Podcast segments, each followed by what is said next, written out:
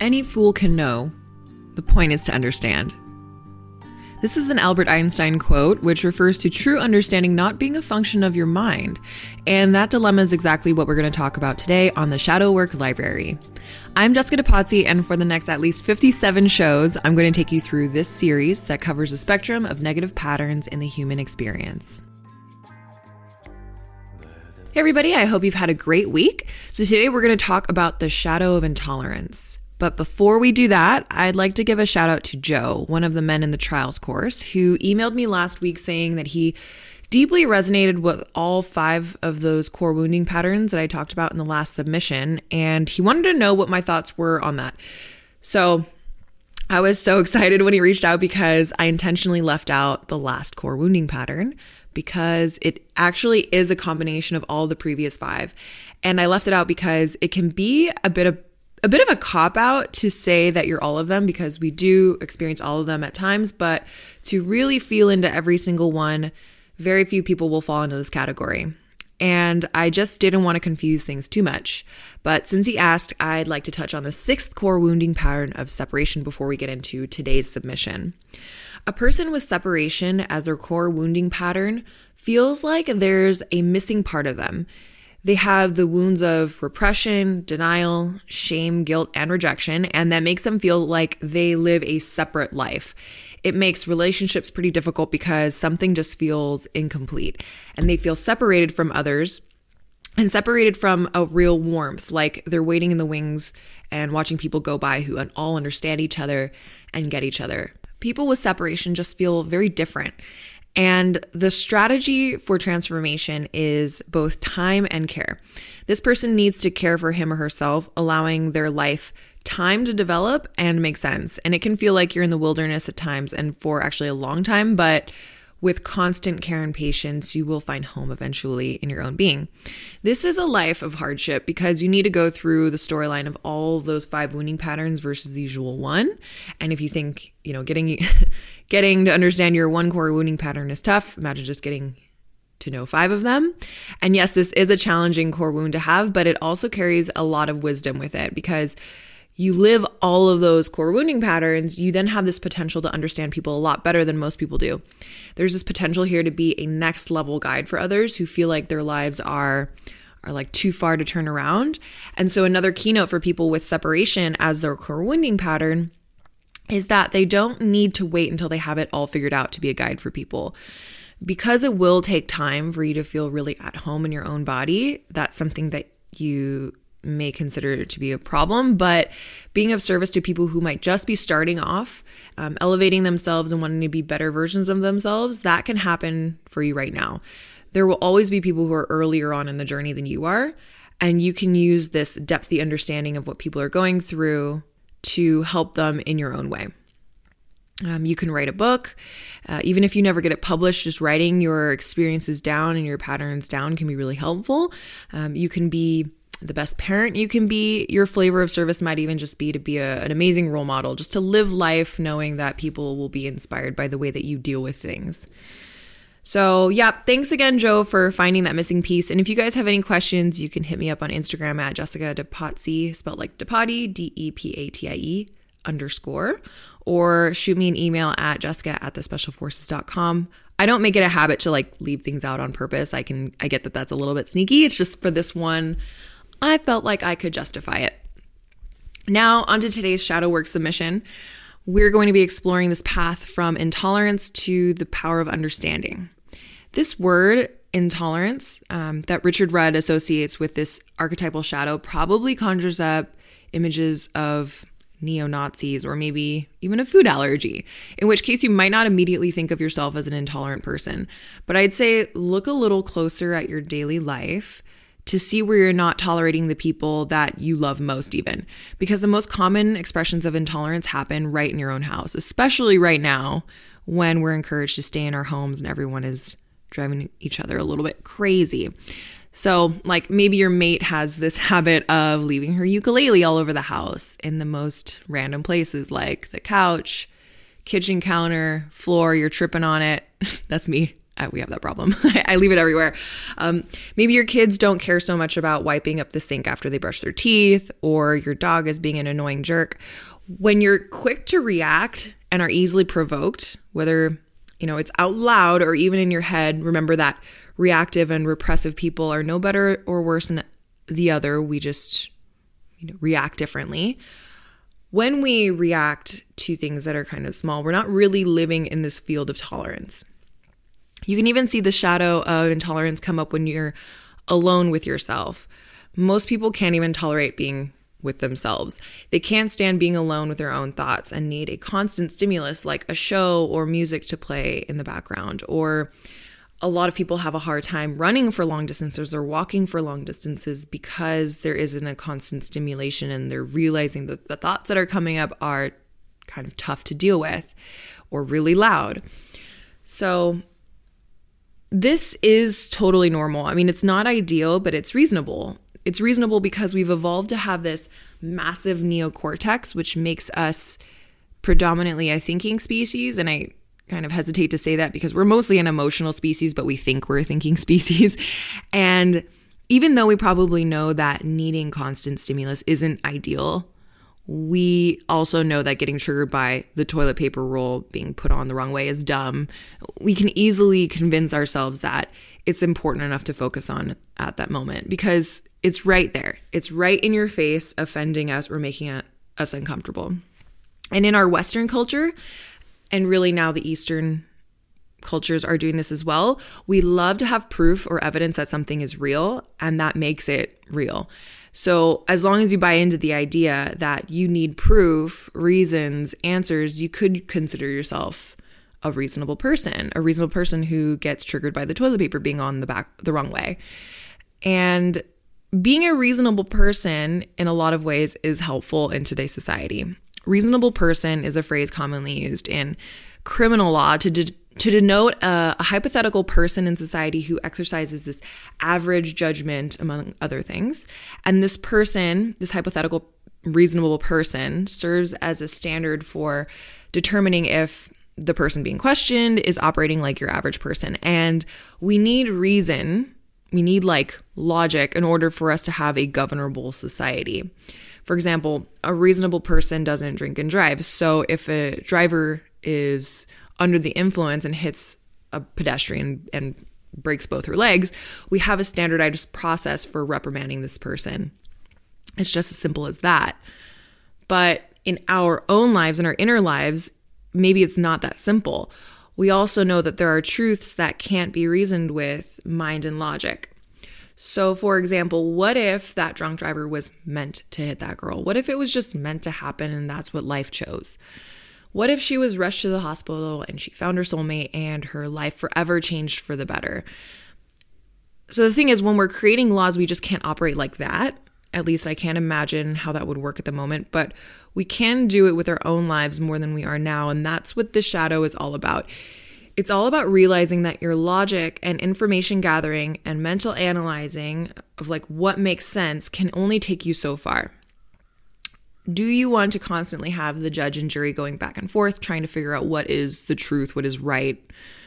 And in this case, the woman hit by the drunk driver, she could logic all the reasons why she reasonably should be pissed and resentful of that man. Or she could expand her understanding to accept that it was something that needed to happen in her life with gratitude because it set her on a more beautiful path that she never could have imagined for herself. So, for practical application, Let's go back to how your mind works in the moments of intolerance and then work forwards from there. What's the first thing that comes to your mind when you see that the keys aren't in the spot that they should be, or that your business partner is late for meeting for the fifth time and you feel triggered? What do you say to yourself to make sense of it? Might be something like, why did they do this? Why can't they just put the damn cap back on the toothpaste tube? Your mind just starts to rationalize what you're experiencing because in your lower states you want answers. And in seconds like split seconds you come up with something like they're so lazy. They don't respect me blah blah blah because you just don't have enough real information to come with come up with this logical answer that's capital T truth. If you're vibing low based on emotional reaction or like this overreaction, your mind can distort any logic to support and uphold your volatile nature at that moment. And you can find a whole list of logical reasons to support your negative reaction and conclusion. And so the major issue with that is overusing your mind and logic centers in ways that aren't really helpful will never bring you peace. And that's really what we want when we're triggered or we are feeling this intolerance is we want to come back to peace and we want our minds to do that for us. Now, like all of the shadow patterns, you can see this this resonance of intolerance in your life in a couple of ways. And they're actually pretty detrimental to relationships if they become habits. On the blame side or the reactive side of the spectrum, you are nitpicky. These people hone in on the most irrelevant details, looking for some kind of scapegoat for their frustration. And the frustration stems from being endlessly di- disappointed with their mind's ability to get answers or proof. But it's projected onto people who they think should have the answers. They believe that answers will bring them the sense of security and knowing. And so they lash out at people who are their blaming for their lack of security. And that can most commonly be those people that you love or respect. And even though you may love this person or respect them, or maybe you dislike them. Intolerance obviously comes in lots of forms. It's easy to pick apart aspects of someone that you don't agree with when you have this nitpicky way about you. It comes across like this kind of fussy fault finding, usually involving petty and consequential things that are blown up so big in your mind that it's worth making someone feel embarrassed or belittled. You're like saying that you want the other person to change and that they aren't good enough and even if that isn't your intention it can definitely be received that way. And the main theme for people that have this nitpicking tendency is doing and focusing on too much of what doesn't matter and not enough of focus and attention on what does matter. On the shame or repressive side of the spectrum intolerance shows up as the complete opposite as apathy. People with apathetic minds no longer feel bright or intelligent or sparkly, and they've sunk into a kind of mental sleepiness and don't take action or dive into the depths of their minds because of this unconscious fear. These kinds of people can appear actually pretty elevated and open minded, but there's a vital energy lacking inside of them, and they have problems motivating themselves. And if you experience bouts of apathy often, you also may have problems with your health. But like all the shadow states, there's nothing inherently evil or conniving about being apathetic or nitpicking. It's just when it becomes a habit that things can get pretty tough to come back from. And the way that you can transform your overactive mind is to really buy into the idea that knowledge will never bring you peace. At its best, it might give you a hope of peace because obtaining knowledge and using your logic centers can help you do research or communicate that research to yourself and others, but real decision making comes from your inner authority. Now, I really want to skip ahead and talk about how to use your inner authority, but I'm going to wait on that. I'd like to bring on a human design expert to talk about that soon because it's super geeky and I want to make sure that it's covered in the best way possible. A little hint on this show, it'll be a little bit like the core wounding pattern submission. There are five strategies and seriously five this time, not six. um, five strategies for listening to your inner authority, and you'll best identify with one. And it has to do with decision making from either your sacral center, your solar plexus, your ego, or your heart center, uh, or your self center. So, for everybody, there's a place in your body that you can tune your consciousness into and have a specific strategy to help you make a decision. But I don't want to get too far into that. That's not what this shadow is about. This is about using your mind for what it's supposed to do. And if you let your mind run its natural course without giving it this heavy responsibility of making the decisions, you open up this pressure valve that gives you this superpower of understanding. You understand that nothing can be proved through logic because logic can always outlogic itself, depending on how you want to slant it because we're not Vulcans, you know, we like to think we're these super logical people, but we do have inner knowing that overrides and distorts what we believe to be true or logical. And once you buy into that, you can use your mind to do what it does best to play with patterns you see and information you're taking in and then rearrange it in new and creative ways.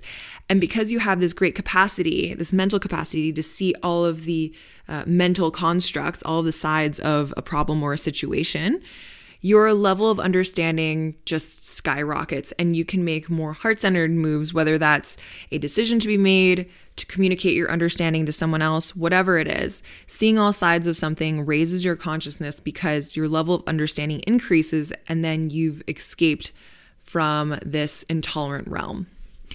And understanding, I think, is one of the most underrated and most powerful superpowers and strengths you can have because without intolerance ruling your life and the ability to use your mind for what it loves to do best, which is collect information play with that information and communicate it, you can then create new roles and systems to bring positive change to the world. And as Richard Rudd says, the very nature of understanding is to bring about improvement to society in general, to help people make decisions that aren't emotionally polarized because their mental systems aren't like rioting in their heads. And this superpower goes really nicely, um, understanding goes really nicely with revolution, which I talked about on episode three, um, called Reactionary to Revolutionary, which accompanies true understanding and has a similar purpose of bringing about a social revolution on a global level. And this new way of doing things with the power of understanding will be birthed from a more far-sighted look at some of the problems we're experiencing with our existing systems and structures. So it's not that we're not using our minds at all. We need our minds to look at all sides of problems in society and this and that. But we can't rely on our minds to have the responsibility of making those decisions. It needs to come from another place. A good example of understanding in action is the idea of a, a resource based economy, which theoretically makes it possible for everybody on earth to enjoy a very high standard of living with all the amenities that a prosperous civilization could provide. Now, this obviously sounds amazing, but for this to achieve, life as we know it would operate very, very differently. For example, all of our resources would need to be declared as a common uh, property of all of Earth's inhabitants, which means there would be an end to national borders and money as we know it, even bartering. Just consider we would have no identification with our nationalities. And if you're not American, if you're not Canadian, how does that change the way you see yourself and relate to others? If you really dive into just having no borders, that can really send you down a rabbit hole on like how you actually identify with your nationality and what that means to you. Our understanding levels would just have to be light years ahead of where we are today, uh, most of us today. And it's enough to make your head explode trying to conceptualize this. And that's where the shadow state of intolerance comes in really handy if you agree with the idea that the earth becoming a place where we can focus more on social betterment and have more respect for the planet that we live on, then you can play that game of seeing where your intolerance comes up when you consider what would actually have to change. Where are your triggers or stopping points as you mentally play with the things that you would need to change in order for that to happen? And go through the exercise of exhausting your logic until you come up with your own understanding and then see if that hasn't expanded your consciousness just one iota. Okay, so that is the shadow of intolerance and the superpower of understanding. Again, one of the most, in my opinion, undervalued and powerful geniuses we have access to. And next time, we're going to be talking about the shadow of chaos. So, if you're kind of anal and are overly worried about small details and are unable or have a hard time adopting a philosophical attitude towards mistakes, whether they're your mistakes or others. Um, or on the flip side, you have a more of a chaotic tendency where you lack direction, rhythm, and it shows up as destructive in your life, then you'll definitely want to tune into this one because it turns into this amazing superpower called innovation. I personally love chaos innovation people. I like to surround myself with them because at their higher states, they are so insanely creative and interesting. On that show, I'm going to touch on contemporary mainstream scientific thinking and um, that versus new biological findings that most people don't know about or maybe refuse to change their beliefs around, how to embrace chaos, and the true meaning and purpose of optimism. And it's not what you think it is. Thanks for listening, everybody. And if you want to learn more about our 12 week mind and body mastery course for men called The Trials. You can visit wayoftrials.com. And we're also currently working on a course for women with Jen McMaster and Dr. Danielle McGinnis, aka D Bird that is freaking blowing my mind right now. Uh, we're just in the early stages of it, but we'll release a beta version on this podcast for any of you ladies who are interested in going through our first cohort and providing some feedback as you go through that journey. This course will be specifically for women who want to find or reconnect to their own personal power, who want to elevate their emotional intelligence and the language around it and become harbingers of raising the language and consciousness of your closest relationships, like your mate or your kids. And uh, we're really focusing on mothers too. So, nurturing uh, more robust, creative, resilient, and open hearted children as you go through this is a huge focus for us because, well, I feel like a lot of us do this work way too late, and it would just be awesome for the hu- little humans to learn this stuff earlier than we did so they're not having their minds blown at 30 years old about mother wounds and stuff like that.